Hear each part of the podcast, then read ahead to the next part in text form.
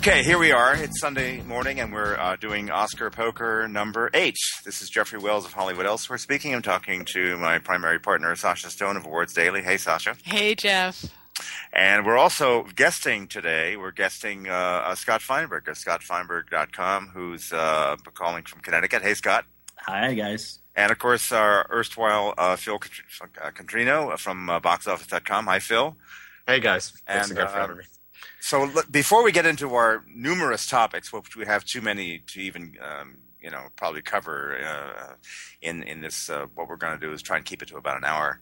Uh, unlike uh, Kris Tapley and, and Anne Thompson, who do about twelve or fifteen minutes, our form is to go long and le- lengthy and just let it ride, right, guys? So Let it ride, that's baby. what- That's what the Oscar poker thing. is.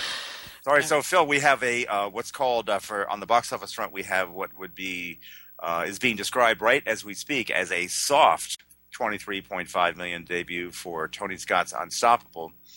Uh, and it was no match, as they say, for um, you know um, um, the um, the the um, Megamind, right? Because that that beat it, right?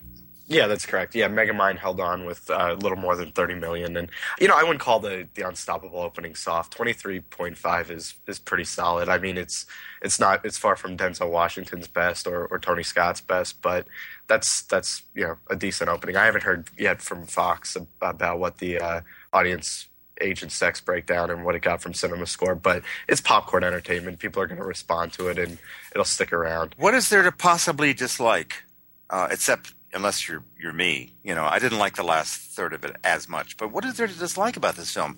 It's got strong um, um, uh, juice and action, and it's and it completely doesn't challenge you, and yet it's really quite well shot and great cinematography. And uh, Rosario Dawson is good in it, and you know. What what could possibly be going against it? Why would I mean I don't I don't think that twenty four or twenty three point five million is is that it's okay it's good but it's certainly not great. That means it's going to top out around what sixty five or something, right? Uh, yeah, sixty-five, maybe even seventy. I can Yeah. see it doing, you know, seventy. Um, yeah, you're right though. I mean, there's nothing really to offend you about it. It's an, it's tight. I mean, it gets you in, gets you out. You know, I think it's like ninety-five minutes. So Yeah. I, I saw it with an actual audience, and and they loved it. They went with it, and people were walking out satisfied. So Yeah. um, you know, it's it's tough though right now. You're running into the Harry Potter juggernaut next weekend, so it's it's going to be tough for a lot of things to you know hold up.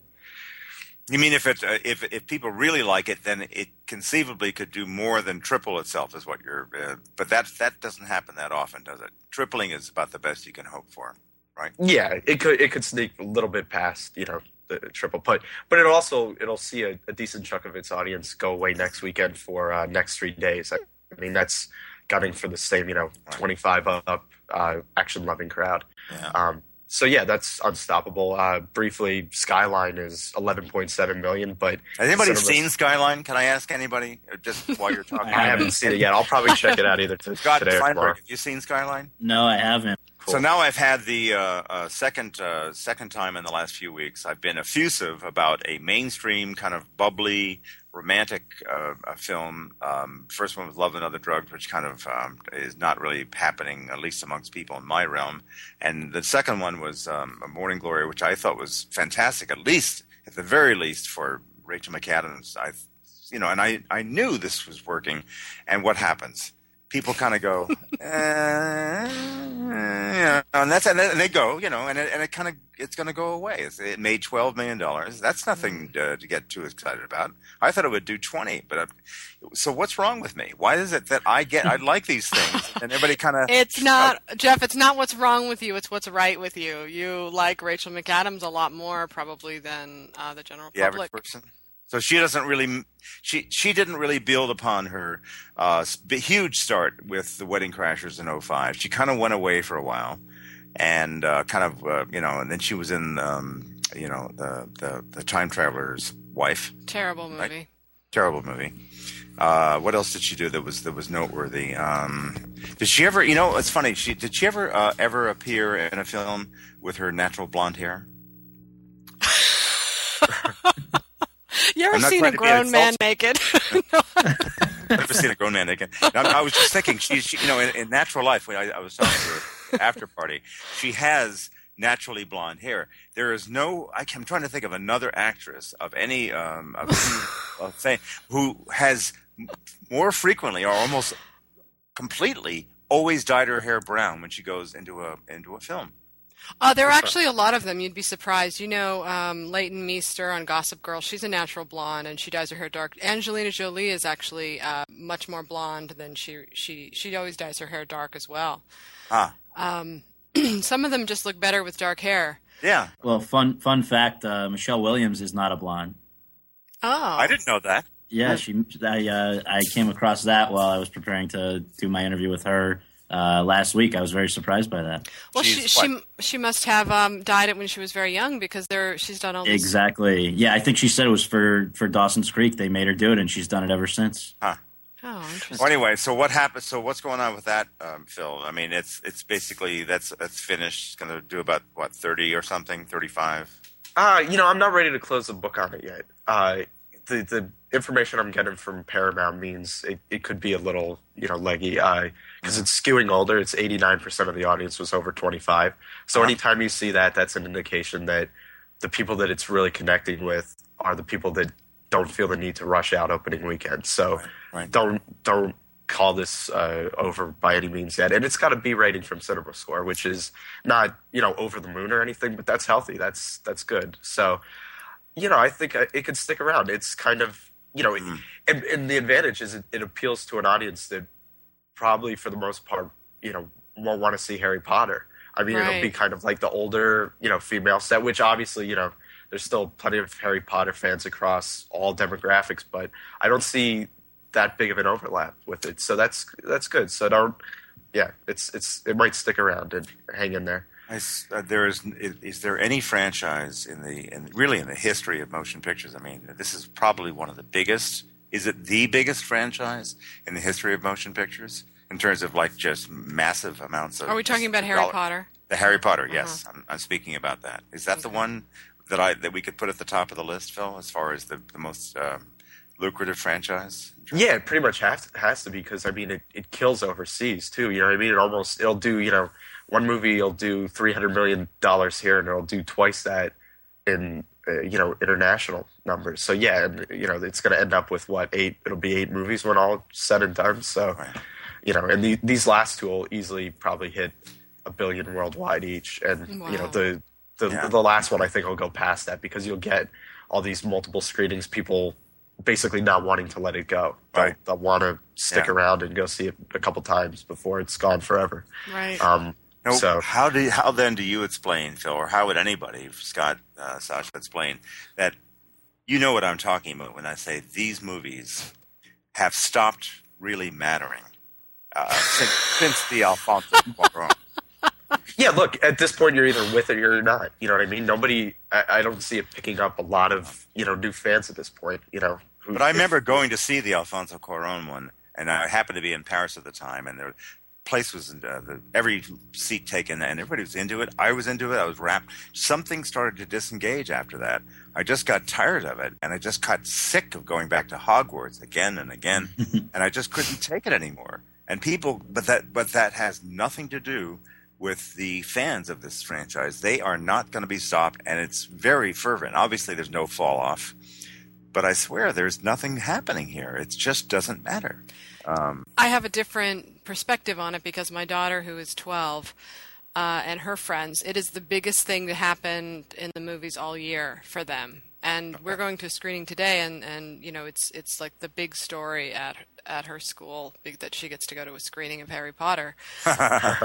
so you know Right. it, it's a big deal for younger people, really. I I wonder if uh, the the girl with the dragon tattoo and and its sequels, once they're made in English, are gonna have. I know it's sort of a, they they appeal to maybe a, a slightly different, maybe slightly older uh, audience, but do you think they have the potential, Phil, to to do huge numbers like that, or is it a much more limited audience? are you talking about the David Fincher one when it comes Yeah, out? the Fincher yeah, one. that's then- much more limited. I mean, because it'll almost po- get an R rating, right? I would think, uh, you know, based on yeah. So I mean, it'll it'll have a fervent you know fan base, and I think it'll it'll pick up steam. But yeah, there's no way it's going to be doing these kind of numbers. Uh, you know, a movie like that, I'd say it would be lucky to get to you know hit something like 100 million maybe that, that would be a, uh, almost a stretch i think you know it's Well, it'll be can I, can I ask Sasha to explain something? What Yes. do you feel in the in the Harry Potter films? I'm talking about performances because I don't think there's the only thing that's consistent about these films is that they're very, very handsomely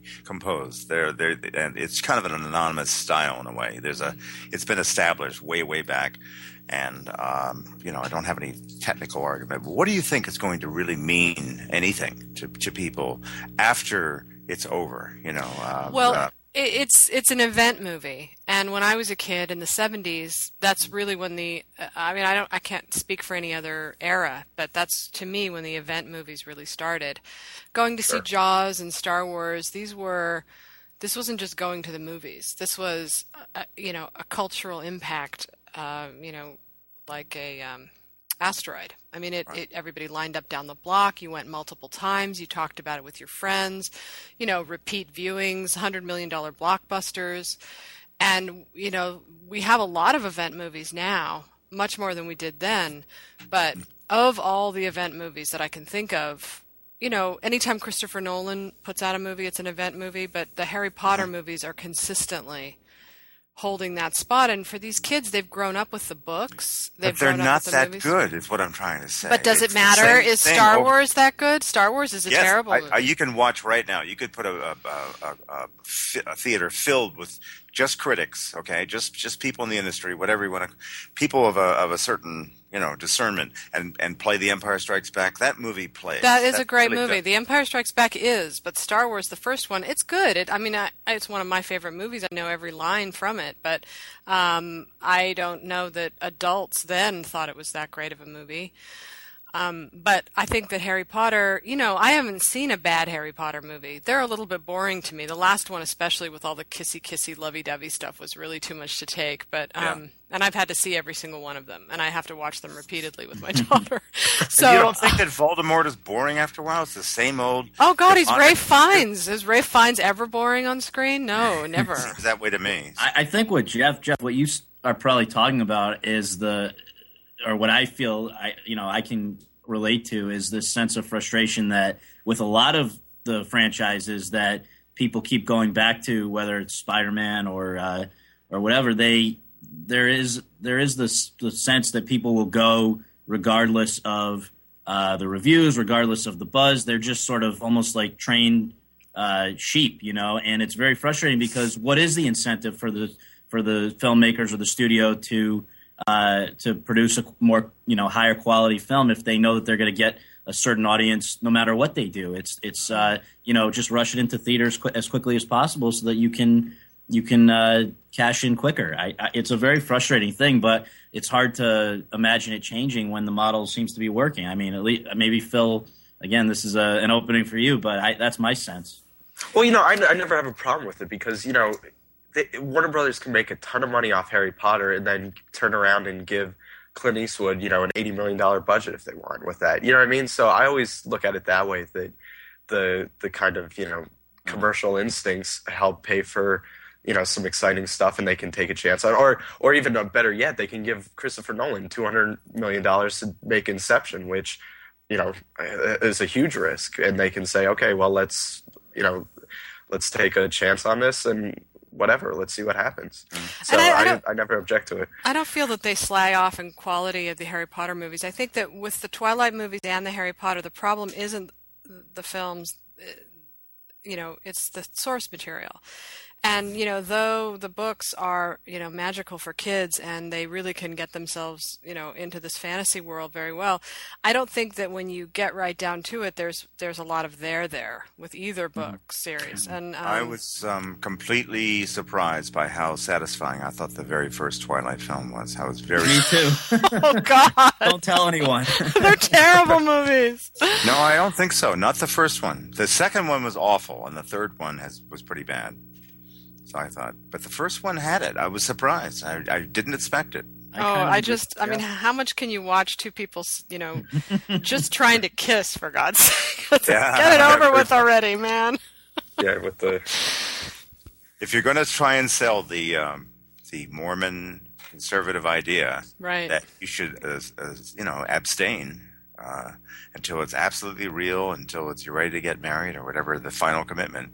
That's a good way to sell it. I thought it was a very good argument for that. Which is better, what those better books than are Bristol about. Palin, right? Yeah, All right. Well, up that's the prize anyway. So, is there anything uh, that stood out box office wise, Phil, uh, in a in a smallish, uh, noteworthy way? Some kind of surprise that happened that you noticed? Anything that? Um, Sure, yeah. Let's talk about 127 hours, which is still doing very well in, in platform release. That's yeah, it, great. it made another 450k this weekend, or a little more than that, and it's up to 826,000. So Great. that's awesome. I mean, it's it's catching on in a big way. It's you know it's doing what it should be doing in platform release. So that's what Fox Searchlight needs to see. They need that kind of first uh, level of acceptance to to tell them, okay, let's let's bring this out wide and let's really you know push this. So I, I'm I'm really thrilled to see that. And as uh, and as Scott mentioned in a in a column, he believes, and uh, I don't know that it's actually been confirmed, but it seems like very clever on Fox Searchlight's part to not run away from the uh, are you are you strong enough to are you are you tough enough to see this and get through the the arm thing. Uh, because uh, that seems to have been embraced rather than run away from. Right. right, Scott. I think they had no choice really because it was going to be out there, and and uh, in a way, you know, the example that I used was how uh, with Psycho, Alfred Hitchcock, um, you know, knew that people were going to be talking about it, so that he he uh, almost uh, exacerbated that by.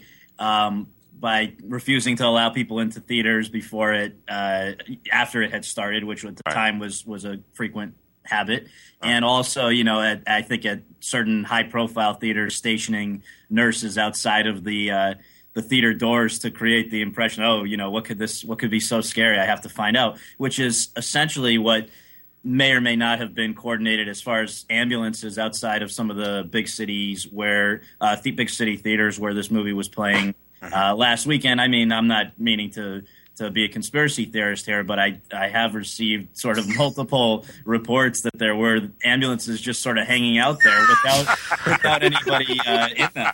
So uh, either way, I wouldn't I wouldn't put anything past Fox Searchlight. I mean, these are the guys that drove a Volkswagen around Hollywood for, for Little Miss Sunshine and Right.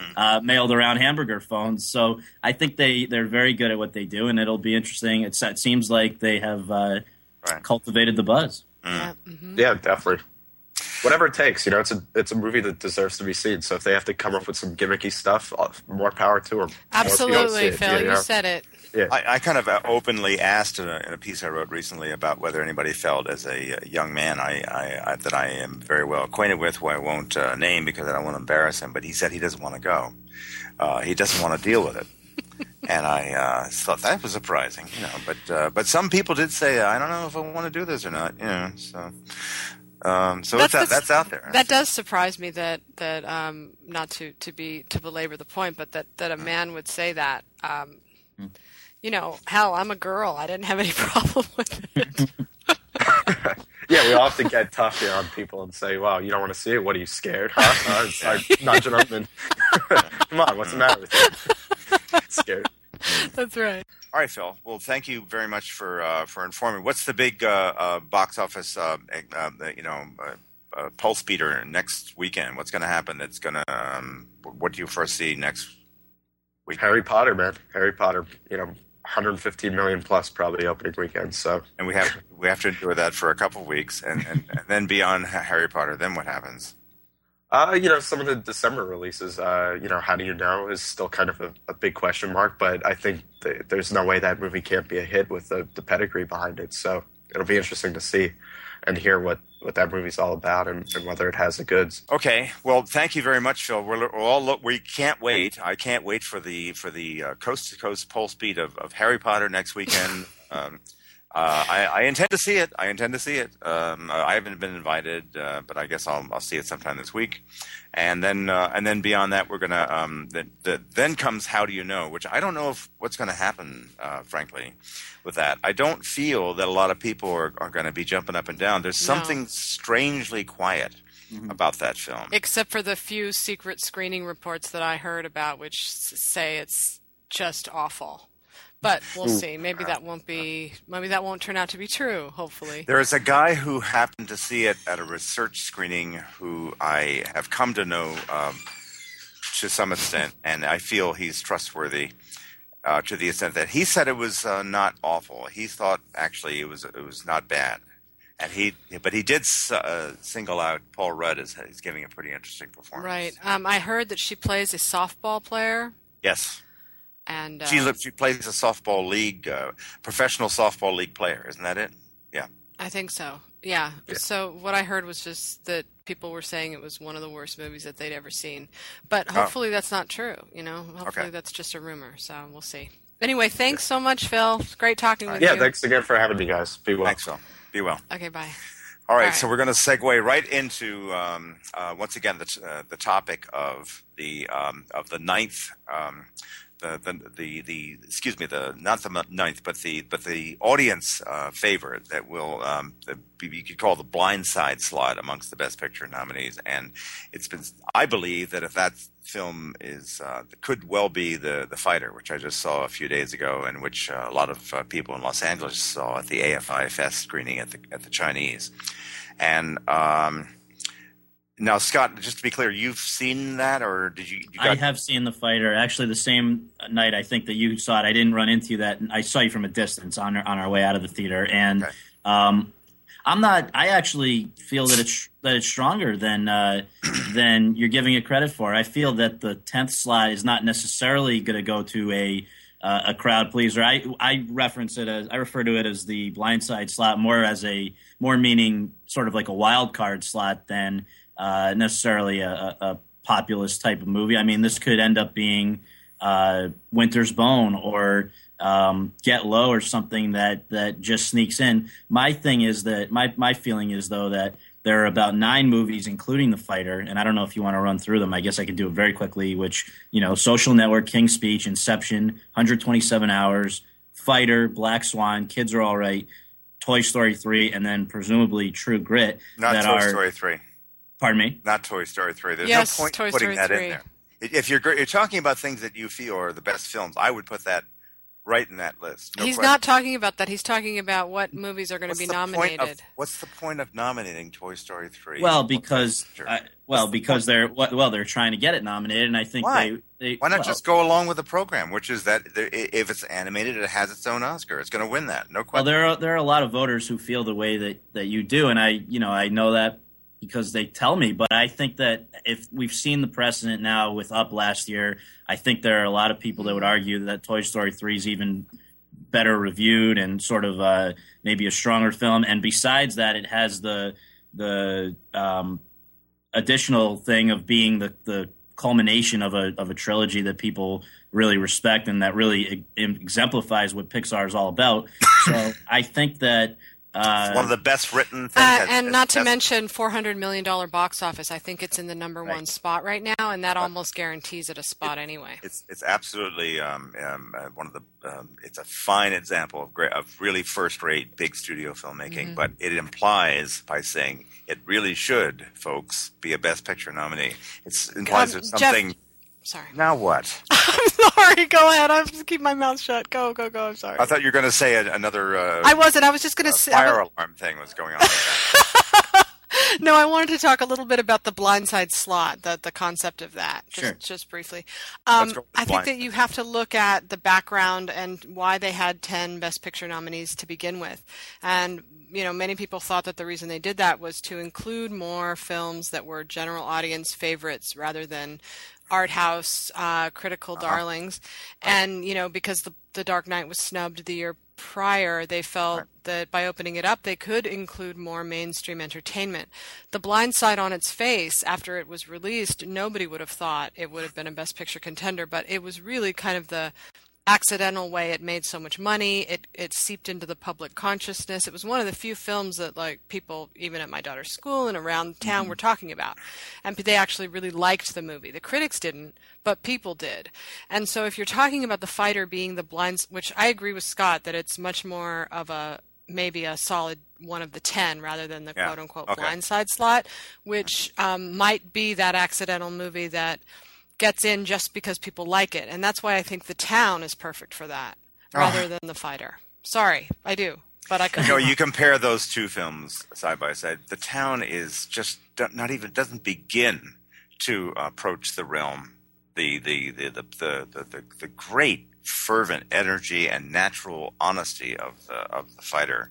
The town doesn't even begin to get there. It just doesn't. Well, you know what? I, I like to bounce off you guys, but my feeling is that they the decision to expand the best picture category from five to ten slots was based on a false assumption, which is that by opening it up from you know to have that that many more uh, uh, films that you were going to probably find something different in the next five, which mm. maybe once in a while you might find a Dark Knight, once in a blue moon or something that would have gotten in because of that.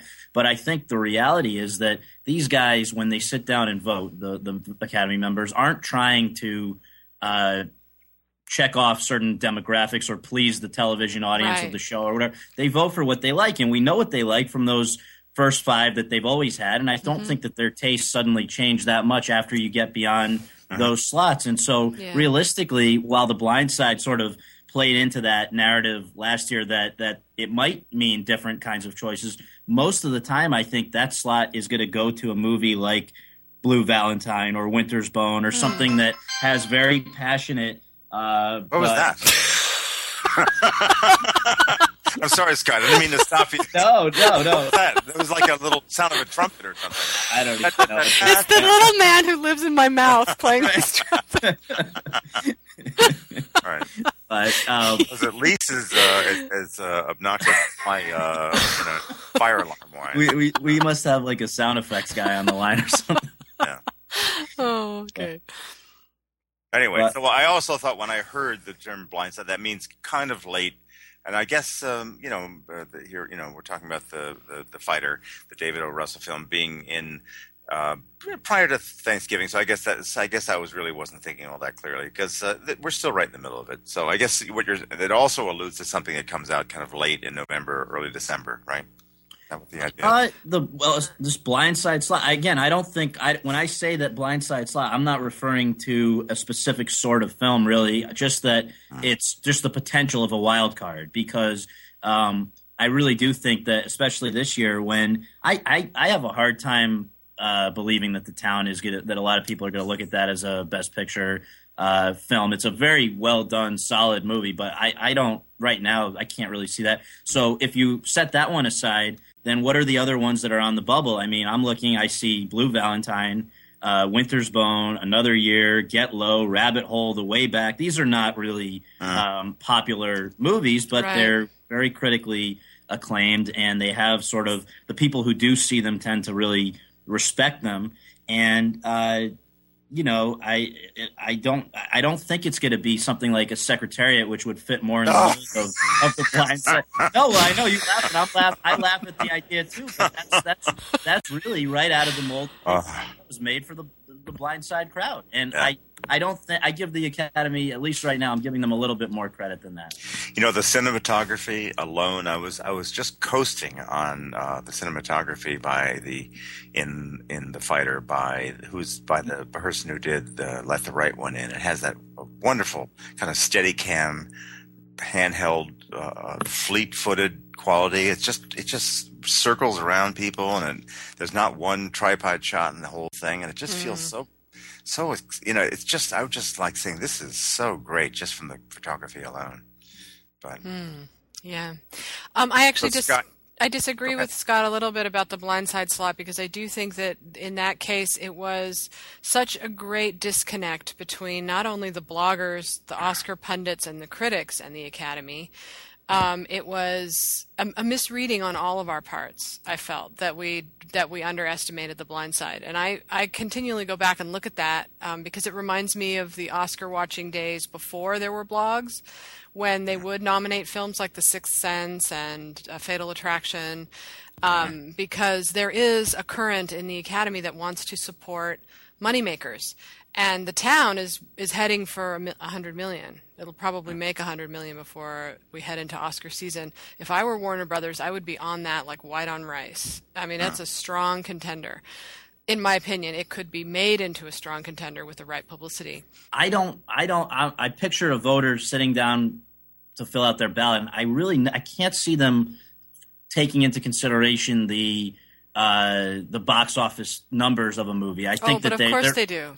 They well, there's this, there's the perception of whether a movie's been uh, successful or not, but I think that that's something that's considered after they get. You know, I don't think I think they first look at it and say, "Is this a movie that's even worth uh, considering in that light?" And Mm-hmm. I, I don't know what what makes the the town so uh, Here's the spectacular. here's the thing about it. It's the one movie. This is this is what, in my opinion, what I always look at when and what I should have paid attention to last year. And I was definitely asleep at the wheel with the blind side on this. You have to listen to what people are saying about the movies, not the pundits, because the pundits have weird agendas and this and that, other things going on. You have to listen to what people are saying. And Jeff even told me several times anecdotes where he walks in, someone says, "Have you seen The Town? I loved that movie." hmm people are saying they love it. I mean, you can't ignore when when people on the street are saying that they love a movie. That makes a big difference. That means that you know it's it's a really good possibility that academy members who are some of them normal people will also love the movie and also it's a huge ensemble cast that makes it a popular SAG movie i think in this at this point it falls into the hands of the studio they have It's all the true. ingredients there it's not a true film. It doesn't tell the truth about what life is really like. It doesn't really address that. It just puts those elements up there and sort of says, "Well, let's dance with this. Let's have fun.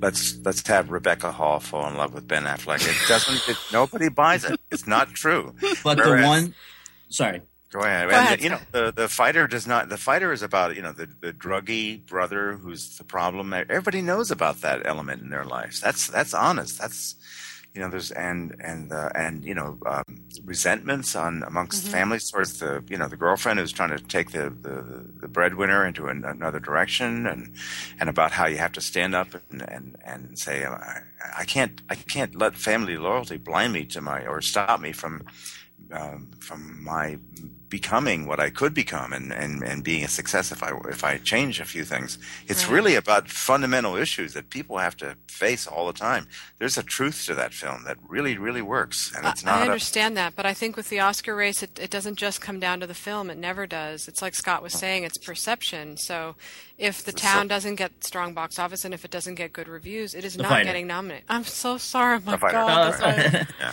no, What but is no, no, no. The, but the one thing where I'm going to disagree with myself from what I said a few minutes ago, where I, I guess the, the thing that, that goes to what you're saying uh, is that anecdotally, you do hear that a lot of voters last year, when they were given these 10 slots, uh, struggled to, to fill them all out, partly because they don't have the, a lot of them don't um, take the time or have the time to see uh, a ton of the movies before nominations. They often catch up with the ones that are nominated, but a, a very large number of them, from what I gather, don't even you know get through that many. So let's say I heard I keep hearing stories where somebody put in five or six of the slots and left the rest of them blank. And so if Mm, that is the case, you know the ones that then have the better shot of uh, of being written down are obviously the ones that have been most widely seen, and, and Right. certainly the town has been seen. So I guess that you know that is a possibility. I just um, I- don't know. I, I, I, I have a hard time imagining it as a best picture nominee. Everybody has these lists are everywhere. Uh, a lot of people make these lists up. I have a list. Scott has a list. Everybody makes. There's no. It's not hard to come up with a list of ten or, or fifteen for that matter. So I don't understand how people can say, "Gee, I don't know how to get past number five or six. and I will say I do listen. You know, we're all listening when we, whenever we see voters or, or have an opportunity to sort of sneak in and, and ask somebody for their their opinions or whatever. We do ask them, and I agree that I have heard the town quite a bit this year, but not as much as I heard the Blind Side. I ended up predicting the Blind Side last year for the nomination. All right, know Scott, good You know- going. I totally well, missed I'm the not- boat on that. Uh, no, I'm not looking for a pat on the back, but I'm just No, saying but that you I- are good at that. You really are. You uh, should take the credit. You're good at oh, predicting. Okay. But but my my point though is that I think definitely you're right. We should be listening. I think that right now we are hearing a lot of the town, but I'll be curious to hear if it fades off as people catch up with the more recent stuff, the the smaller movies that um, that we're talking about now because we see them early on. We make it a priority to see them early on, but a lot of voters only get around to you know late December, early January. Yeah. Mm-hmm.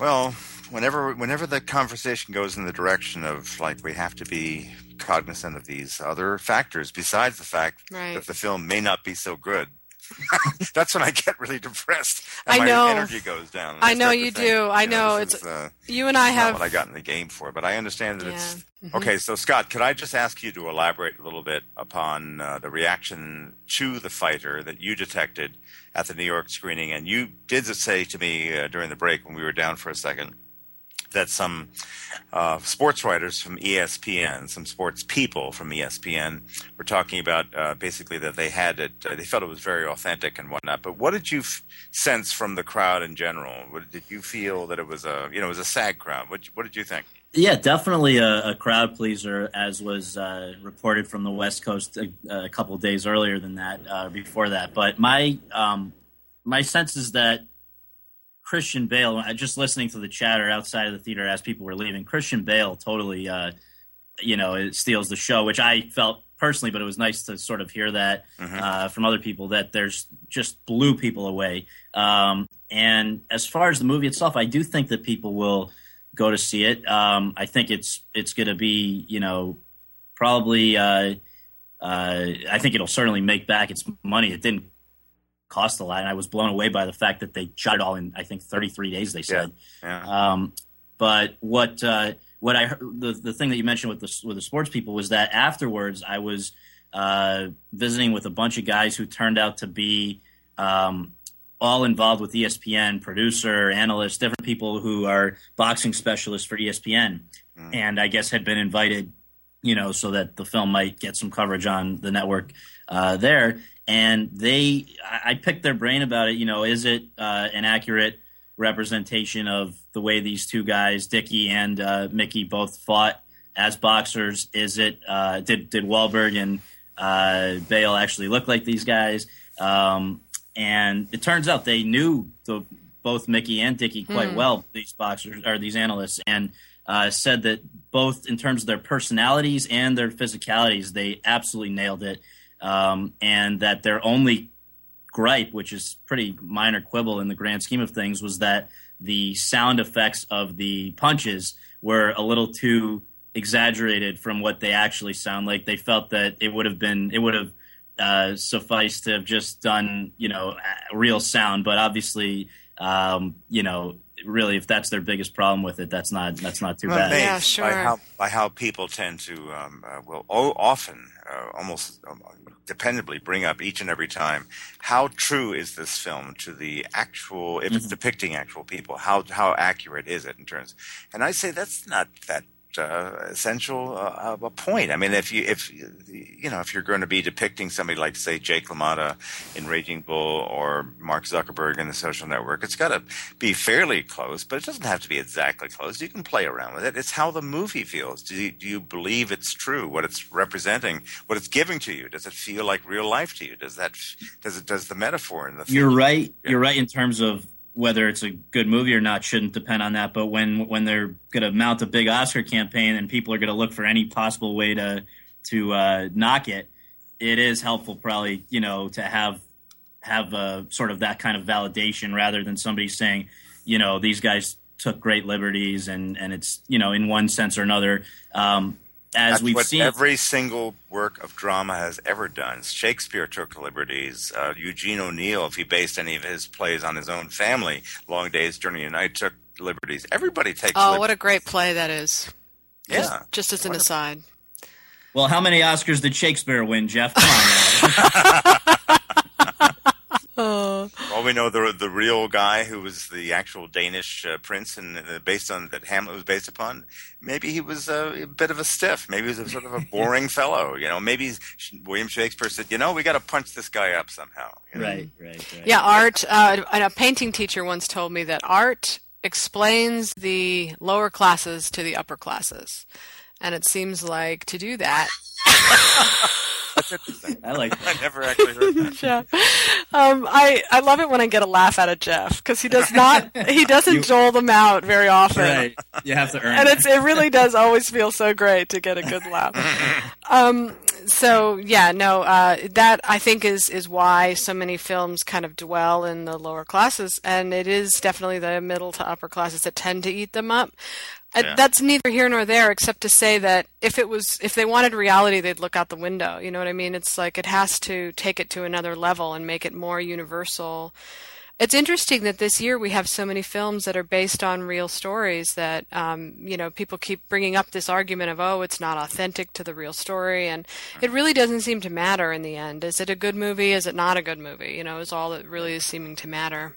That's, this is a you know is art explaining the lower class classes. So Mm-hmm. what is the social network doing in the in the in within the realm of that particular explanation? It's, it's not explaining the lower classes. That's Well, sure. I mean, I think it's a it was an interesting statement that he made. He was talking about painting, of course, and, and specifically modern artists, you know, Van Gogh and Gauguin and people like Right. that. But um, but I, I sometimes come back to it when I'm thinking about the differences between telling a true story and telling and, and making a work of art. And to do a work of art, you need more depth and, and universality with it. It can't just be, this is what happened to this guy, because nothing would be more boring than that.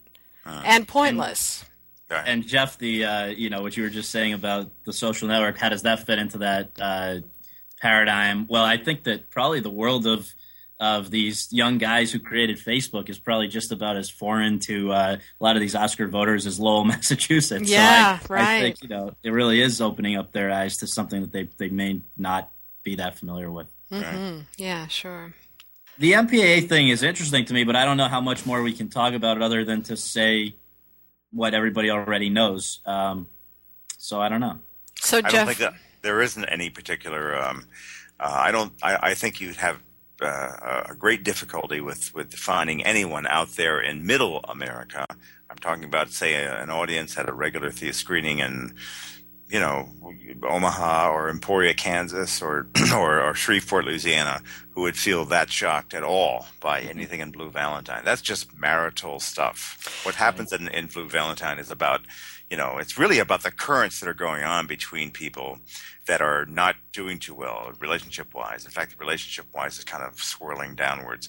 And this is what happens. It's about, it's sometimes, uh, you know, the, well, um, the, how about I Am Love? I mean, I was so funny because Tilda Swinton and I Am Love, it's like they're making this big deal out of Blue Valentine. Well, I watched I Am Love the other day, and my God, that's like, you know, that's like 70s. Yeah, that's like 1970s. That's like, you know, The Man Who Fell from Earth, The Man Who Fell to Grace, you know, that, that movie with Yeah. Sarah Miles and um, or you know Don't Look Now with Julie Christie and um, Donald Sutherland. That kind of a sex scene is is in I Am Love. Here's the strangest thing I've ever, I've ever said. I, I haven't even written Oh, I can't wait. But I, I have to say that uh, the guy that Tilda Swinton falls in love with, who's a chef uh, in Italy, he's not tall enough. he's not. His shoulders aren't wide enough. He seems kind of smallish, and he's got this huge. Are you bushy- volunteering for the reshoot? I'm telling you, I I would be if I were a younger fellow, slightly Right. younger fellow. I would be okay for that because you know the idea is that this lover is a younger fellow. He's not supposed to be of her class. He's supposed to be you know the odd choice. Why would she fall for him? He's really a, a, a friend of her son, so he's uh, he's got her. Uh, uh, he's younger by about what 10, 15 years at least than she. Yeah. Yeah. So the whole thing is that I, I kept saying he doesn't seem right for her, and uh, he's his he's just not. She's a, a tallish woman. Mhm. I've spoken. You stood next to her. She's she's really striking in all sorts of different ways, but he's too small for her, and she's got big bushy beard. Can you imagine somebody with a big thick beard like that? You know, the weird thing is, is oh, I know. uh, Well, I don't know. Listen, I'm I'm a woman. Looked pretty darn good to me. So uh, the thing is, is is I, d- my point is only that it was a very graphic sex scene, and it's just funny to me that Blue Valentine is nothing like that. It's almost like they have a separate set of standards for stars because everybody knows stars. And Tilda Swinton, she's a star, but she's not as well known as Michelle Williams and, and Ryan Gosling. So I just thought it was funny. Like there's one sex scene that is maybe a little bit graphic in Blue Valentine, but it's nothing like I Am Love. My God. And it's such an intimate film, emotionally speaking. You really are aware. This is, there's never at one point when they're just showing you sexuality to kind of uh, uh, surprise you or make you gasp a little bit. Not once. It's always about what's going on between them. I think That's all you're thinking about. I think it really does stand a, a, a fairly good shot at, at snagging that tenth slot that we're talking about. You know, it's going to have a. Uh, I think that both Ryan Gosling and Michelle Williams are so widely respected uh, as you know, the, really the cream of the crop of the young actors, and uh, and I think that those who, who do see the movie really are uh, impacted by it, um, and and are think and think about it long after they've seen it. So, I mean, what what would be very interesting is that that would be only the the second instance, obviously, after Midnight Cowboy, in which you've had a movie that was uh, essentially NC seventeen. I know it's mm. called something different. I guess X maybe at that time, but uh-huh. um, you know, to to be approved by the Academy, and I really wonder if that could start to be the uh, the stake in the heart of the MPAA because these guys are just so out of touch with uh, with a lot of moviegoers in America. I understand that that maybe um, they they obviously have always skewed conservatively, maybe more trying to please the the heartland or whatever. But the reality is that when you're giving the King's Speech an R for for sputtering a few uh, stuttering a few uh, swear words, especially in a comic vein. I know, really quite funny. I mean, everybody, a nine year old girl would understand that that's supposed to be funny. I know, and it's just that's that's the thing, and, and there's something really screwed up about the King's Speech getting an R and like I don't know, unstoppable, or or even there are many more uh, uh, egregious examples of violence that that uh, end up with PG thirteen, and and it's it's not going to be tolerated much longer, I don't think, and and I don't know that there's what you know the MPAA is essentially a, uh, the outgrowth of the code, which was created in the uh, late 20s, early 30s, or evolved at that time to appease the the you know the Roman Catholic Church and a lot of people who were who were promoting, you know, advocating outside censorship of movies, where you would get a different cut of a movie at every theater. And I think that that has, you know, I don't think that issue is going to necessarily come back uh, if the MPAA either loosens up or or even you know goes away altogether. I don't know how many I don't know. They how, always um, say can I, necessary. Go ahead, Sasha. I just wanted to, to, to, sort of change the subject just a little bit to say that did I hear this right? That someone said that the Oscar for Best Picture rarely goes to a film that is rated PG, and that it almost always goes to a film that's rated R.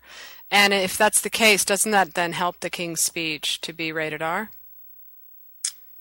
Uh, well, I don't know. I mean, keep in mind what rated R means. It just means that if you have to be 17 to get in. So whether it's PG 13 or R, I don't know that it would impact uh, the Oscar voter. It would just have more of a box office impact. Right, but someone did bring up that stat that, that generally speaking, the rated R movies are the more, and that's they brought it up in in relation to the Social Network, saying that it had a less of a chance of winning Best Picture because it was uh, not a rated R movie, as opposed to The King's Speech, which is. I just think it's an interesting dynamic, and I don't think the Weinstein. Um, the Weinsteins are particularly upset by that R rating for the King's Speech for that reason. Oh yeah, no, I think they're too focused on uh, generating attention out of the NC-17 for Blue Valentine. Absolutely. I don't think they you know, they don't seem to have fought that too hard. No, not at all. They're liking it. Did you see the poster? Yeah. My God. Yeah. so, um, and Scott, now that we have you on the phone, Jeff, do you want to? Should we talk to him a little bit about that? What you what you were bringing up this week on your site about um, the social network and the King's Speech, and the way the Gurus of Gold were predicting uh, the King's Speech. I thought you brought up some compelling yeah. arguments there that they always, uh, whenever the, the, the we're, we're, speaking for those who did not read Movie City News, and they have a thing called Gurus of Gold, and they are on a weekly basis now uh, putting up their, their, their favorites. And there's the uh, there's that tendency to always choose what you know we would call the kind of the uh, default emotional choice, which is that uh, you know the one that always tends to win is the film that that that you know strikes a certain emotional chord in people and makes them kind of cheer up a little bit or whatever. So so it is seen uh, right now in a conventional sense, and I say very conventional, kind of Dave Karger like sense, that the King's Speech is the one that, that has the strongest uh, current in that because it's you know it's the most traditional, it's the most old fashioned, but it's also uh, it touches you for the um, for the for the growth and for the rapport and for the trust that exists between um, uh, Colin Firth and Geoffrey Rush in that film, and, and you know it kind of uh, it's something we can all relate to about that. It feels good to see a, a person overcoming a, right. you know, a thing. So, but I, I think that's kind of a, a, lazy way to go about it because I don't know, know that uh, Scott has made an excellent point. I felt that um, in a post that you uh, put out what two three days ago about how um, uh, the zeitgeist has changed a little bit and people are not really looking for those warm comfortable emo- uh, emotional moments as much. Could you explain that, Scott, a little bit? Sure. No, I appreciate you uh, referencing this because this is important to me. I think that people, uh, I, I, I, get the sense, first of all, that the Academy almost made a point of uh, of getting more in touch with. Uh, well, of, of changing itself after a lot of years of doing the Merchant Ivory type of uh, best picture selections. Uh, you know, since the English Patient, or maybe uh, there maybe has been one or two since then. But um, you know, if you look at the last few winners, they have really been uh, movies that sort of captured the. Uh, uh, the a major issue that that is felt across this country, and whether that was no Country for Old Men with sort of the fatalism of the end of the Bush era, you know, where are mm. we going? You can't stop what's coming, or the Hurt Locker, which is okay, we're in Iraq. What what now? You can't, you know, you don't know. Should you be there? Shouldn't you be there? Are we doing the right thing? Who's our enemy? All of this, hmm. and I think that these are timely movies that talk about uh, the world in which we live today. And and while The King's Speech is a terrific film, I think um, I would not. Uh, I don't see how it really applies to anything that's that's current. Uh, whereas with the Social Network, you're you're talking about uh, you know the the just so many things that really do apply today and that's one that was one thing that uh, you know particularly i guess you could just boil it down to how interconnected we are but hmm. and and the implications of that but in terms of awards my bigger uh, point was that i think that the king's speech uh, lacks something that the social network has which is a director who is at least within film circles very uh, widely respected, a long resume, and and at least in some sense, some people feel that he's overdue for recognition. And I, I referred to the example of four years ago when you had The Departed and Little Miss Sunshine, which for most of the award season were considered sort of neck and neck for Best Picture, and then things started to break. Uh, I think the perception among prognosticators and then the reality with voters it eventually broke for The Departed because of the fact that there was no question in anyone's mind that Scorsese was going to get Best Director. It was it was an opportunity to to right an old wrong. It was a worthy enough picture that they could get away with doing it. And so, if he was going to win, would were enough voters going to be willing to split their picture and director votes? You know, could they really argue that a Best Picture was directed by someone other than uh, the best director. And um, while that has sporadically happened, what I found is that very the vast majority of the time it doesn't. And in this case, I don't think there's any sort of uh, question that David Fincher should be a, uh, is ahead and maybe more uh, overdue than than uh, Hopper Hooper in the uh, in that category. Tom Hopper. Hoppy Hopper. Tom Hopper. I just have to say that uh, that uh, The Departed. I knew it, that it was going to win, and I hate to keep bragging about this, but it was my uh-huh. one glory moment in the whole. 10 years I've been doing this. And the, reason that I felt that it would win was because it was the best movie. It, it completely creamed all the, the contenders in terms of just the best movie to sit down and watch that anybody in your family could sit down and watch. And it was the same with No Country for Old Men and The Hurt Locker. They were great movies, entertaining movies. And I think The King's Speech, I could see it winning if it if it manages to somehow um, exploit the whole getting over a disability thing. But mm-hmm. that's the only thing about it that is really universal enough. And right. whereas with the social network, it's got both those things, both what you were talking about, the zeitgeist, and, and but it is also just the best movie. I once spoke to an older Academy voter who was, you know, really great guy in his like 70s or whatever. He says when he gets magazines and stuff about the Oscars, he throws them right in the trash. Mm-hmm. And he says, I just vote, we just vote for the best movie. It's the yeah. best picture. And I said, well, what about Saving Private Ryan and Shakespeare in Love? And he said, well, Shakespeare in Love was the best movie. that's what he said. So um, I think that's what, you know, I, I think you can go either way with it. You can look at and say that it broke for The Departed, but I think it was The Departed all along. Mm. Um, and it might have even been The Hurt Locker all along, even though we thought it might be Avatar for a while there, yeah. you know? But I do, I think either way, I do think it, that the director can impact the best picture race. You know, Absolutely. where sometimes you know we see we always refer to coattails of the best picture going down. Will it carry you know somebody to a supporting actress nomination or win or things like that? But I do think it can work. You know, almost reverse coattails is what I called it. And and but beyond all of that, I think we shouldn't forget how well the social network ended up performing at the box office. Yeah. How well it's registered across all demographics. It wasn't just this movie that only young people got, which was initially the fear, and it really has become a part of the cultural discussion to in a way or to an extent that I don't I don't know that the King's Speech can match because I don't know that the King's Speech really applies to anything uh, that's going on at the moment. I mean, some people have said maybe the idea of talk radio and the power that it's grown that it's that it's Oh. developed, but you know that's No. a that's a bit of a stretch, I think. And and um, you know, with the social network though, it's it's shown up in uh, you know, I, uh, New York Times op-ed pieces. It's shown up in places where people who might not initially be inclined to to pursue the social network can't avoid it. And and Yeah. I think that you know, eventually there comes to be this feeling that you're missing the boat if you haven't seen it. I don't know that there will be that feeling with uh, the King's Speech. I, my- I don't I've either. said- Uh, oh, just one last point, Jeff. I just want to make really quickly. If you look back at the year that Rocky won, and you look at All the President's Men and Network, those two hmm. movies were like this. I mean, this is this is the argument against the social network. Mm-hmm. Those those two movies were in the public consciousness, and they were definitely about what was going on, and they were five million times better than Rocky. But Rocky was the movie that captured um, the hearts of voters, and so that's what people I think think with the King's Speech, and is that it's just going to move people, and they're going to feel so um, loving towards these characters that they're just going to throw their vote at them um, without thinking about all the other things that that come into the picture. Okay, Jeff, sorry. and, and anyway, not to diminish, because I think that uh, Tom Hooper, was, without question, he he delivers that, that material about as well as it can be delivered. Right. That he does an excellent job, and I, I was able to uh, re-appreciate this when I saw it again at the uh, uh, at the premiere screening at the Ziegfeld, which anecdotally, and this is really an important thing because most people uh, who go to see films do not really see them uh, and particularly hear them as as well as I did at this wonderful screening. It's got that fantastic, wonderful subwoofer sound that comes out of the speakers at the Ziegfeld, and Geoffrey Rush's voice, that wonderful baritone richness at the bottom. Yeah.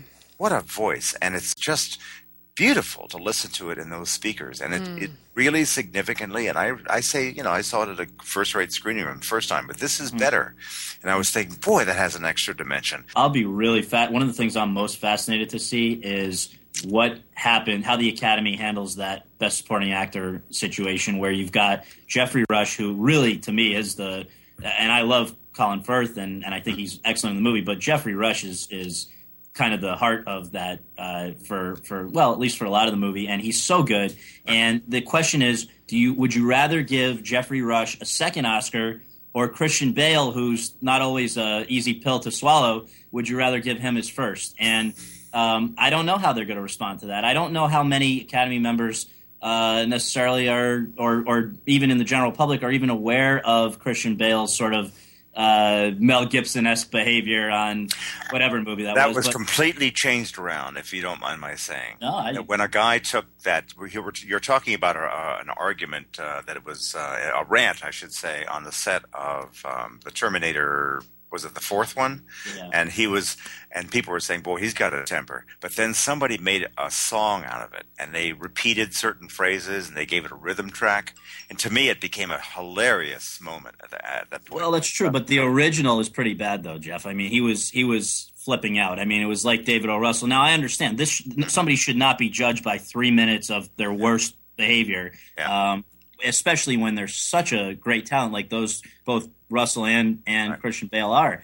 But I am I don't know if that's how, I don't know that when you have to be when when I don't know how your peers are gonna are gonna react to that. I think that probably within the industry, uh, I don't know how well liked he is. I know he's very respected. I don't know how well liked he is. That's all I'm saying. anybody who lives and works in creative realms, I, I, um, when I am subject to someone's uh, wrath, I get yelled at. When I see someone else yelling at somebody else, or even yelling at themselves on the subway, you know, anyone who goes outside, they, I, I feel distinctly uncomfortable, and I right away say, I wish they would just kind of rein it in a little bit. This doesn't make me feel very good. I- Right. you know, this is not something I don't want to particularly. Uh, however, anybody that lives in and, and, and collects paychecks off the creative realm, as people in this industry do, understand that the exceptional people, some of them, are like this, and it's the same kind of fire in the furnace that produces brilliance. Also, sometimes, lamentably, I'm sorry, mm-hmm. but it does come out this way with some people. And I just kind of say, well, you know, he's got to work on that, but it's not something I'm going to take and like vote against him the way right. you know Anne Thompson feels that uh, David O. Russell must pay u- ugly moments of ugliness. You know, if you look at those uh, YouTube tapes of him and Lily Tomlin mm-hmm. on the set, she's kind of funny too in a way. She's saying, you know, she's hilarious. I'm, I'm right. sick of your. yeah. just shut up. Just I know. I love her in that. she's kind of. It's back and forth. It's not him berating poor little Lily Tomlin who's saying, "Please don't hurt me anymore." Right. Right. She's giving it right back to him. It's pretty right. funny. So. Well, I can't wait to hear what uh, Sasha and and you know others who have yet to see the fighter say about Christian Bale when you see it because uh, to me I don't know that it's possible to be a lot better than he is in the movie. And it's and, also remember, Scott, it's not just the performance that people vote for; it's also the character. And that character, even though in actual life he hasn't really returned himself around, right. but he starts out as a as a as a hopeless, pathetic crack addict with yeah. a lot of spirit and a lot of pizzazz mm. in his mm. personality. But he does tr- sort of turn the corner and it's really quite a beautiful um, uh, metaphor, if you will. Mm-hmm. When I think of Christian Bale, you say, "Can can I ever divorce myself from the notion of him chewing out a crew member?" Uh, what I think about him first and prime, foremost is transformation. He's willing to lose yeah. tons of weight or buff yeah. himself up for American um, mm-hmm. Psycho, or uh, uh, you know, I thought he. I was even impressed really by his Batman. I was really taken yeah. with that. I same here. I loved that. I, I, think he's good, but I think I think in the supporting actor race, I think that Geoffrey Rush has it sewn up, and the reason being that, especially if the King's Speech doesn't win Best Picture, um, I think a bone they could throw it. Yeah, yeah, it'll be but, Firth and um, Rush because he's well, so likable, isn't he? So likable in that movie. Seriously, oh, he's great he's great. But I just want to say, I I I, I want to check back with you after you've seen the Fighter because I okay. think that my my gut feeling right now is that it is going to be Bale, and I do think that I think there's the argument, the the word. It's no, Geoffrey Rush has sort of won every award there is in the world, and I think that the narrative is going to become very loud that Christian Bale has never even been nominated. Look how think about how many times he's been great. This is potential. This is not also like a newcomer. I mean, the guy was doing Empire of the Sun in 1987, I think. Yeah. So he's really, you know, for all for for his faults, in spite of his faults, I should say, I think that they people will find a way to deal with it, and I think they should. They should. This is just an incredible, well, I, incredible. I'm excited to see it. I really am, but I could see him getting a nomination being enough mm-hmm. and that being enough of a forgiving of his just in you know his his temper losing his temper and that i can see and I, might not even say I might not even go so far as to say he will lose because of his his behavior mm-hmm. so much as I think Geoffrey Rush is the more compelling, likable character, and therefore has the uh, you know has the front runner spot, to, in my opinion. But I uh, I also have to say um, that um, I I don't feel right on all the way down to the bottom of myself about how this uh, about how a person's political uh, sense of how to behave and and, and kindness and, and, how we all need a little more gentleness and and and and, and just just you know uh, a, a, warm hug rather than a than a shrill sh- shriek you know yeah. mm-hmm. Uh, so but I but but I, I, don't know which of the great artists in, in, in our histories were nice people. I don't know what a, what kind of a person William Shakespeare actually was. Whether he was an asshole. Uh, well, we know, know, Gauguin was I, an asshole. I, I think that Pablo Picasso was arguably uh, a bit of a dick, at least as far as his girlfriends and his wives are concerned. I, I think that uh, the Van Gogh, as you just said, was uh, that was a was a was a pain in the ass to kind of deal with. He had uh, he was obsessive, and he used to, he had some some pretty uh, explosive, uh, unsavory relationships with women. He wasn't very he was he was pretty much a failure socially. But there's a lot of people but know. that all being said, though, Jeff, look at who in in the the age of 24 hour news uh, when these guys or and 24 hour paparazzi and, and all of the scrutiny that these guys are under now who who succeeds it's the it's the George Clooney it's the Meryl Streep type who always even if they don't mean it they plaster on the smile and they are pleasant and they are and they're charming and they understand that you're never the, the there's never cut You know, you're always on, Right. and um, and I think that fairly, again, fairly or unfairly, that's the world we live in today. I, I It's and I- unfair. it's unfair because we're not in the business. This is not a business about making refrigerators or selling insurance. It's about you know uh, act, art and acting, and that entails certain unruly currents that actors tap on or use uh, and transform into and refine into art. You know, Yeah. you can't you can't apply the same standards as you know like let's like the you know the JCs would apply to who's the most popular person that we're going to vote the, the the chapter president. That's one way of. I understand all that. We all understand that, but it's, we have to allow for eccentricity in in the artistic personality, if you mm-hmm. will, to to occasionally manifest in a regrettably ugly and, and a very unsavory way because it's just part of what the the artistic process is. I, I totally understand what you're saying, and I, I it makes me sad to see art being treated like politics in that way, you know. And it's bad enough our politicians have to be so squeaky clean just to lead, you know, the people um, in. And it shouldn't also be that, that acting contenders and directors and writers also have to be held to that standard. So, It's just if, if if it were my decision, Eliot Spitzer would never have resigned, ever. You know, and you need somebody like him going after the bad guys on Wall Street, and yet he went down because he was dumb enough Well- to, to get himself caught in it. I- just basically having girls. You know, this, it's not that bad. To even I'd say it's less heinous to to go to a prostitute than it is to have an emotional affair and betray your wife. I, I, I agree that. with you, but it comes back to the same reason why we, we have elected why the studios are the ones that, that keep the MPAA in business. It's because we they know, I guess, that inherently we have we still have this Puritan sensibility in a lot of this country, and uh, and it's a big enough segment that you have to play to it a little bit, and uh, and unfortunately that affects the the ratings of movies. It affects the sorts of behavior that we will and will not tolerate from public figures, and including movie stars and politicians. It's just uh, I don't know that it's changed. Every time you think that uh, we've we've maybe uh, moved on a little bit as a country, something happens that that sort of pulls you back to those uh, those Puritan conservative Yeah. roots. Which It's a very, very uh, flawed way of dealing with a commu- creative community. It's it's really diminishes things to be overly, um, um, you know, focused on on on political smooth smoothitude. I mean, uh, you know, by that standard, people like who are as as, as admired and, and, and really charming endlessly as George Clooney would, would win all the time, and that just shouldn't be the the way it is, you know. Not when you're judging artists. Right, I agree with you. Unfortunately, that's the way it is, Blanche. It is that way.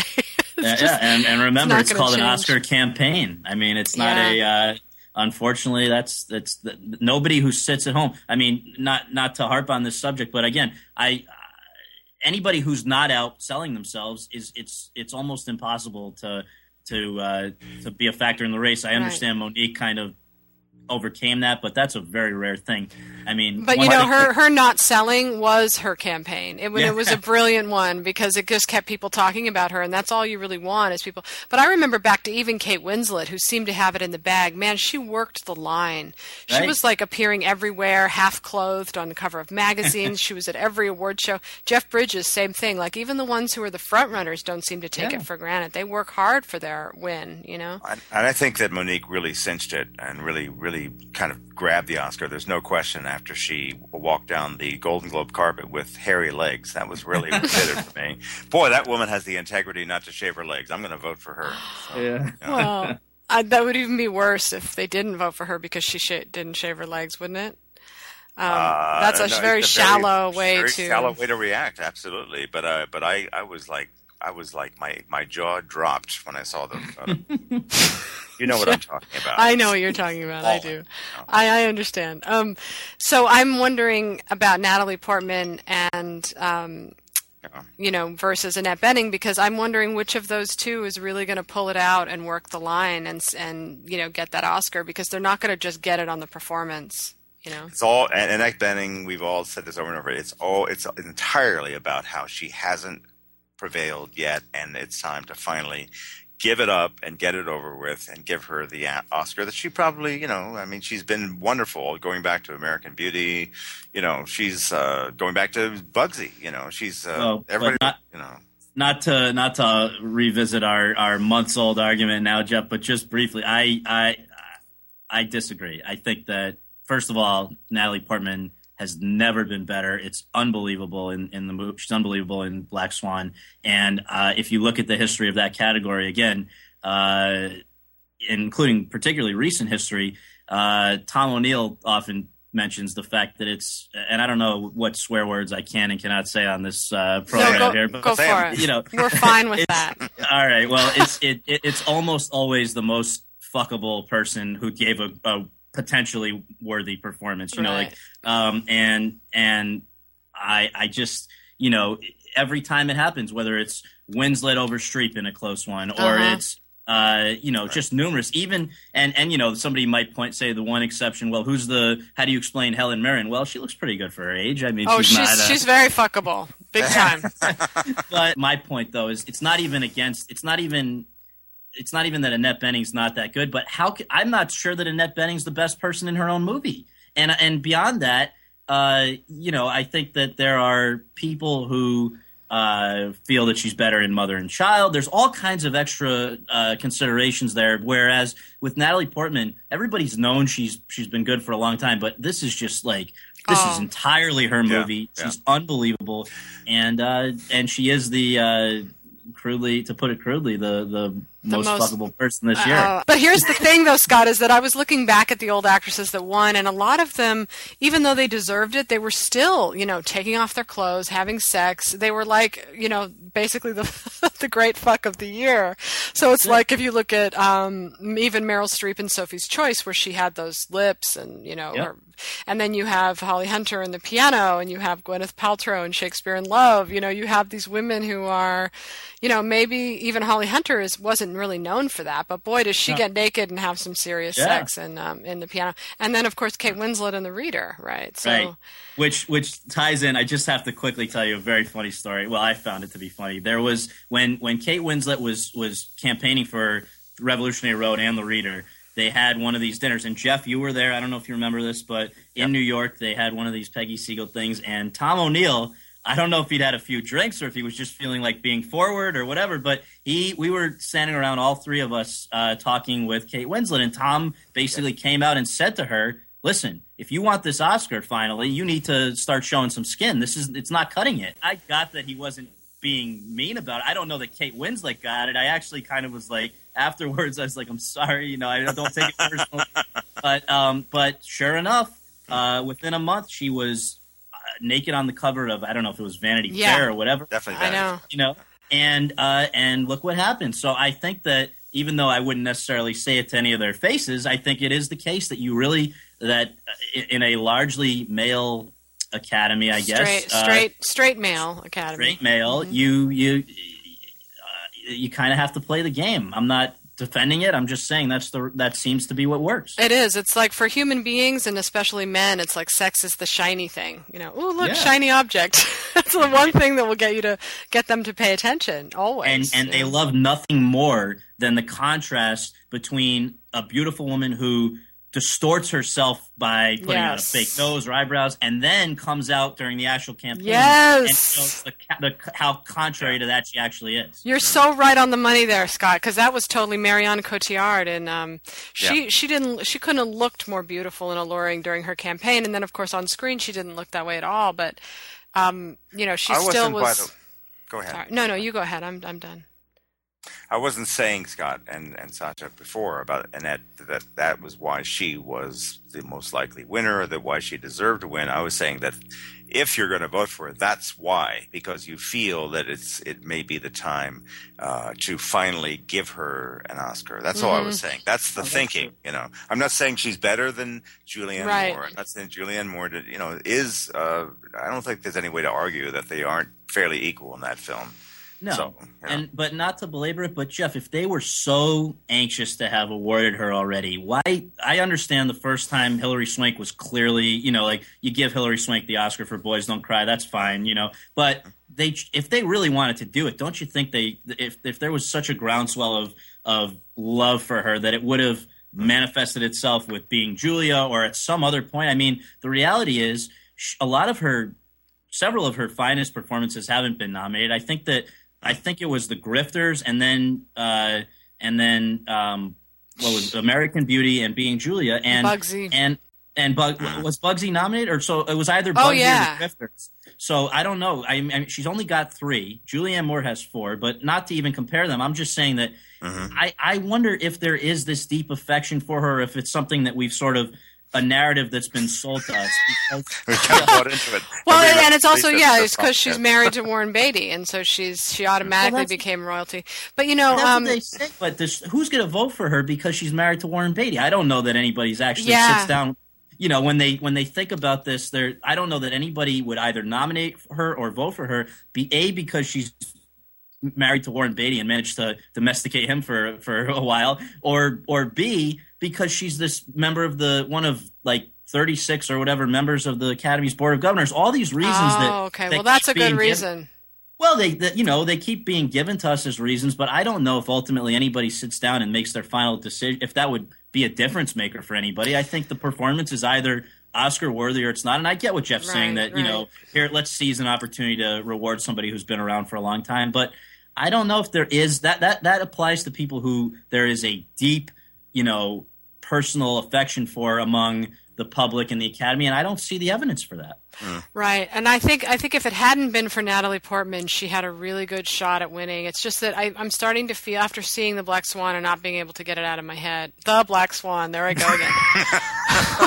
after seeing Black Swan, um, I I think that she is her performance is so spectacular. I really do think it's the best of the year of anybody, male or female. So I think You know, that um, I, when I think about her, I think about not just an, a, a performance by by an actress really nailing it. I think about a the way I feel about a great uh, a ballet performance. I feel I see her as a, as giving a real real work of art in a realm above and beyond just acting. She's doing something.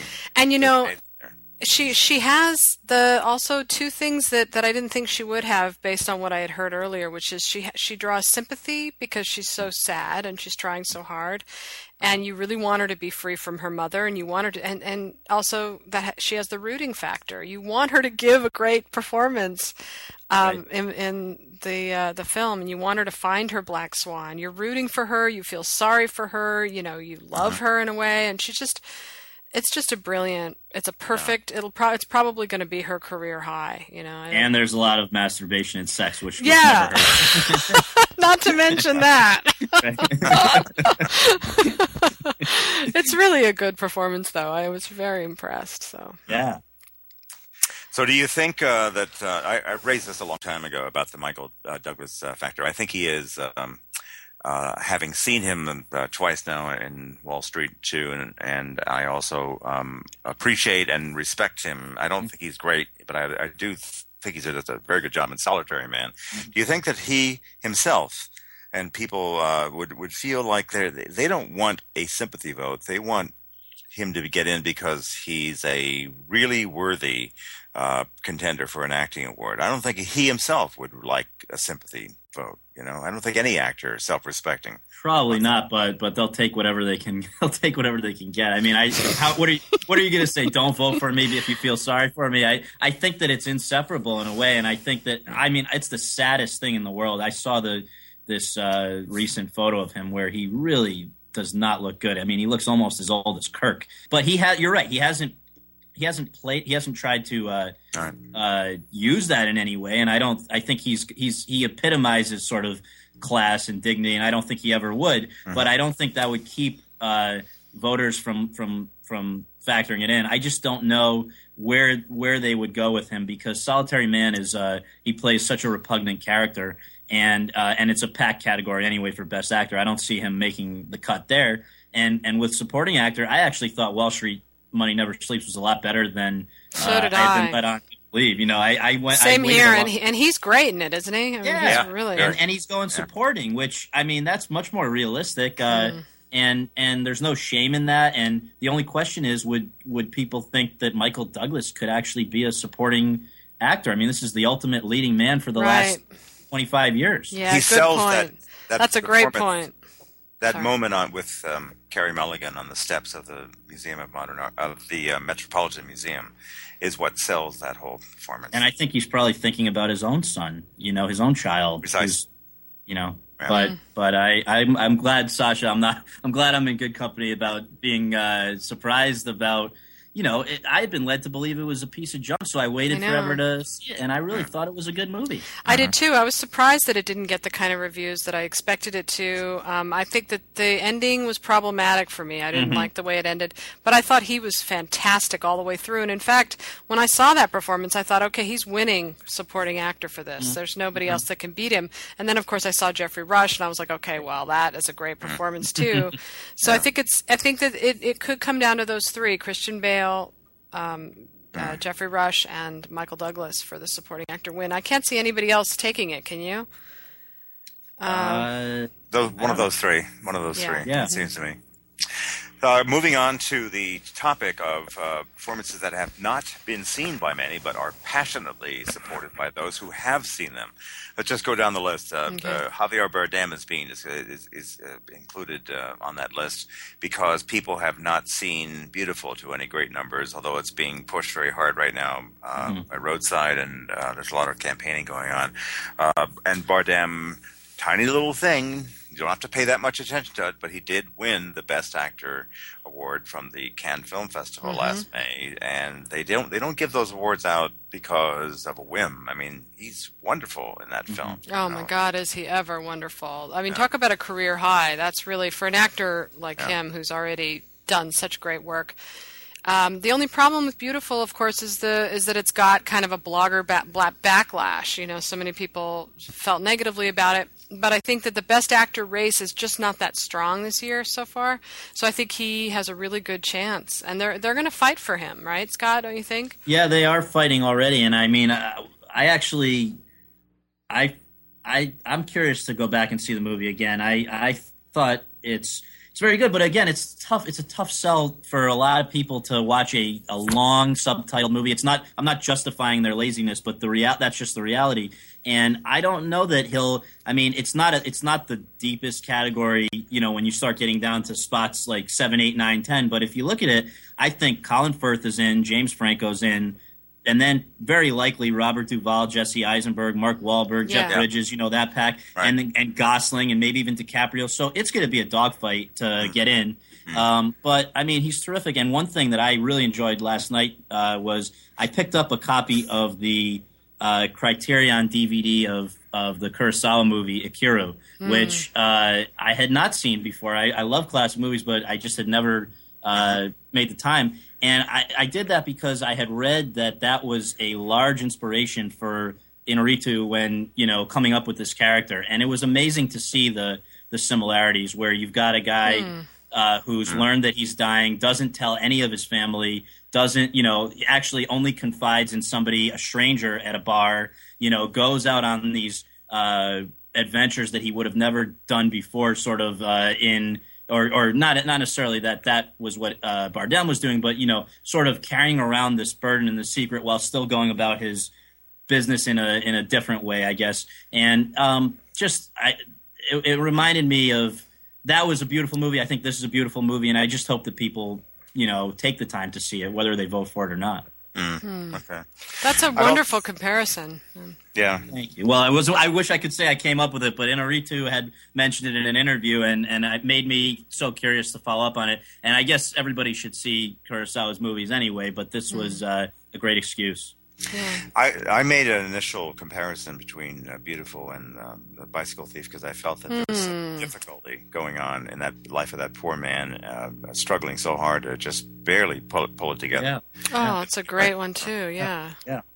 And it's uh, and and I know that there's a uh, uh, one of the rocks thrown at Biutiful is that there's too much stacked against him. He's got illness. He's got the manic uh, wife, the ex-wife. He's got the, the uh, accidental death of some employees uh, from a, from you know, faulty Oh. heaters. You know, he's got the police on him. He's got you know, there's just one thing after another, and uh, people feel like it's too much of a tragic stacked deck deck against him and um, you know I, I just you know people don't want to consider what, what it can be like when things start to get really bad and, and life seems to almost be stacked against Yes. you Yeah, you know closing in on you. Yeah.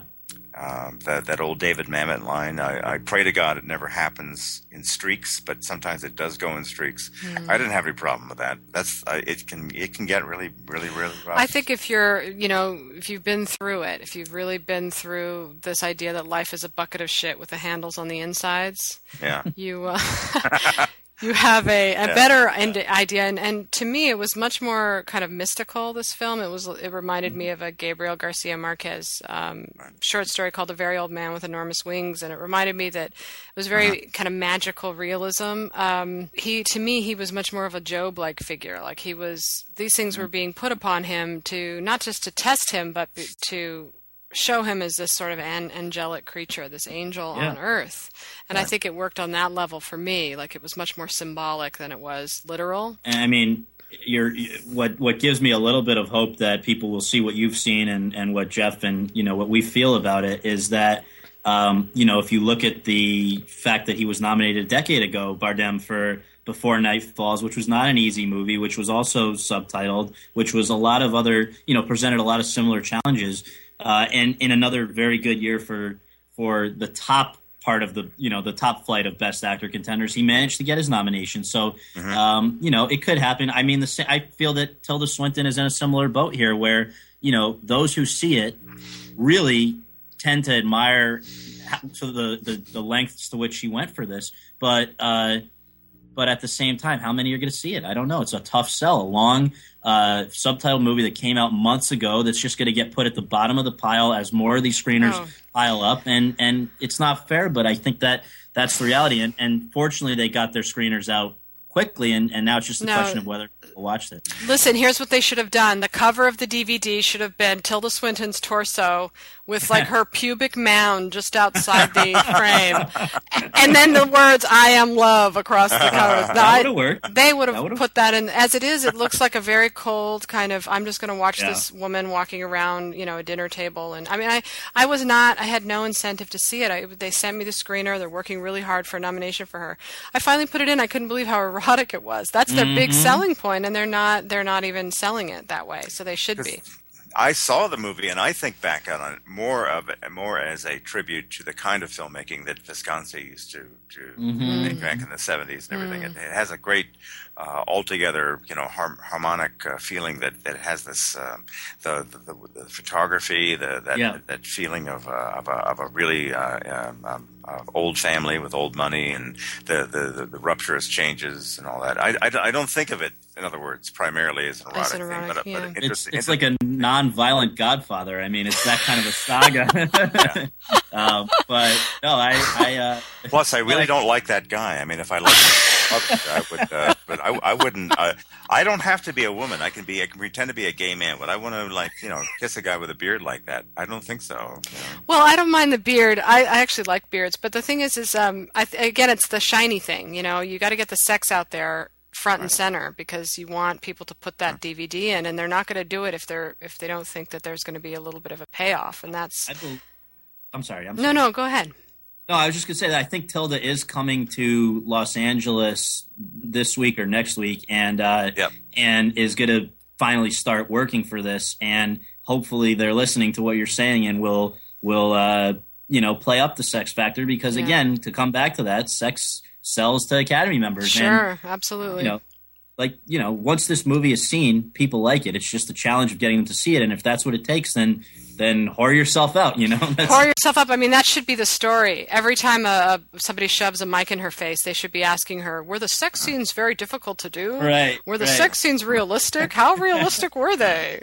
I wouldn't know? put it past her to actually. I wouldn't put it past her to actually you know had the sex i don't i don't know if that happened but it sure looked uh, like it it sure looked like it yeah and i mean this is a woman who uh, you know one of the one of many kind of quirky things about her is that she's married I know. to somebody who lives home, but she travels with the husband's consent yeah. with a younger boyfriend. I who, know. You know, so this is it's actually I think probably a character that's that's tame compared to her own life. So, exactly, but that should be the narrative, and that would help get her a nomination. Is, is, absolutely, you know, and I don't think she's shy about talking about it either. So I think I don't that, either. Yeah, you know. Mm. So the last one that uh, we would discuss was uh, Jacki Weaver, which I, who I think she is a undoubt, uh, undeniable uh, uh, Best Supporting Actress contender for her um, fascinating performance as a Lady Macbeth-like viperish uh, grandmother uh, in, in, in, tied to a, to a family of uh, criminal men. I think she's blazing in that film. I She's do so too. you know um, you know I- I'll never forget that performance, and I'll never forget that look in her eyes. I I um, would think that there wouldn't be any question about that. But again, the question is how many people have actually seen Animal Kingdom. I know that that has not really penetrated that big a way box office wise. Um, what do you think about that, Scott? Do you think anybody's seen Animal Kingdom? Does that uh, Well, within our within our circles, and I guess some of the voters, it was one of the really the first DVD to arrive on on a screener, and and so potentially they've checked it out. But I don't I don't get the sense that it's a sure thing at all. I mean, and and and I'll I'll just throw this out that that is the that is to Right. me the the weakest category this year by far. There's not a lot of depth there. Uh, yeah, I'm- I'm a little bit skeptical about Jacki Weaver, not because they're they're not pushing her or anything. It's certainly been a a very concerted effort by Sony Pictures Classics. They sent the screener out first of all of them actually this year, uh, and you know you keep hearing about it, and and there are actually a lot of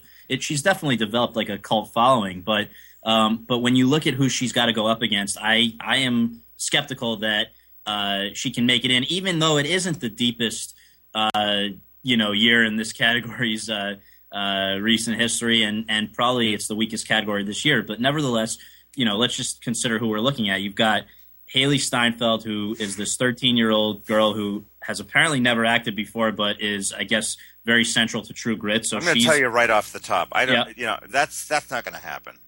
okay. People are going to say, "Boy, she's pretty good. She's got definite promise there. I mean, she's got spunk.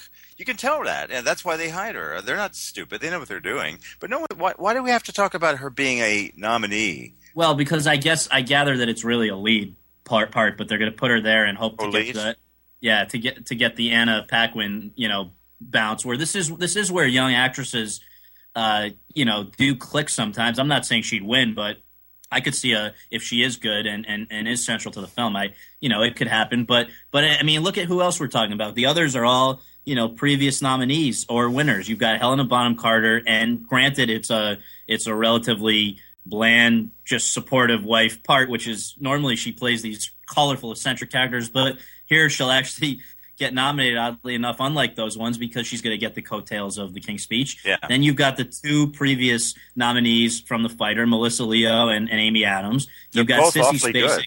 They're both awfully both awfully good, and, and I think they could both get in, and, and you know, which would kill off the chance of either one of them winning, but uh, but they could get in, and then you've got Sissy Spacek and Dianne Wiest, who Spacek's won once, Dianne Wiest has won twice in this category, so it's it's definitely a tall order for Jacki Weaver, uh, who is a, a veteran who's very well known and respected in Australia, I guess, but not. I don't know that any that she gets any you know points for her previous work here in the United States. So uh, you know it's really going to be a question of whether the average voter sees the movie and comes away feeling as uh, as passionate as some of the the bloggers who who can't stop raving about her. Right. because right. she's um, uh, Dianne Wiest is uh, does a, a very um, uh, uh, you know kind of uh, it fits that she she fills up the role in, in the way it should be filled, but it's just Right. a mom listening to her daughter going through a lot of grief, and she's a good mom, and you like her, but. I don't see again what the big th- deal is. It's just uh, you know it's a it's a solemn film about grief, and she understands what her daughter is going through. But uh, there's she doesn't have any big moments. She, it's not one of those things that you just run out talking about Dianne Wiest being wonderful in this. She's fine, but Um, you know there has to be a sense of perspective on the, on these things. I Well, think. you you think, but what what count will count there is her stature and her likability uh, in the industry. So and, and I, I just want to bounce something off of you guys because I'm prepared to be completely shot down on this. But I, I was thinking about this last night, and I wrote a post. And I'm, as I said, I, I understand that it's not, you know, uh, the popular thought right now. But why, why wouldn't Rooney Mara be a little bit more taken a little bit more seriously for the social network. Here, here, she- I understand that she hasn't been able. I think part of the reason that we're not talking about her is that she wasn't around for any of the social network promotion because Right. she was busy with Girl with the Dragon Tattoo and couldn't be here. But it.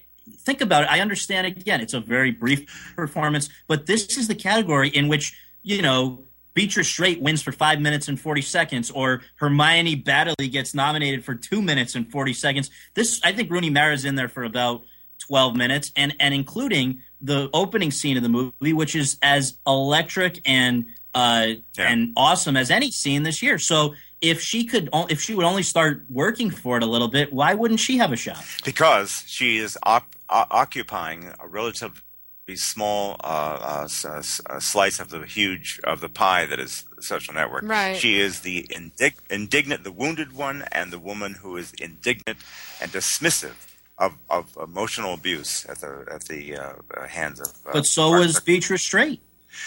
Uh, well, Beatrice Straight uh, kind of rocked that movie in a way that she doesn't really have the chance. She doesn't really Right. build up the thing. It's it's funny how Beatrice Straight managed that in, in Network, but but Rooney Mara doesn't really get what's going on. She is just angry and dismissive and couldn't can't believe that a guy would would would trash her in a public way like that. And she lets him have it in the beginning, and she certainly lets him have it when he comes up and says, "Can we please talk?" And he says, Mhm. and she says, "Well, Joe, go off and do your, you know, Your video game. you know, Yeah, you know. right. She's dismissive, and you know, nobody's going to say she's wrong. But you're voting for the character. The character doesn't even get what's going on.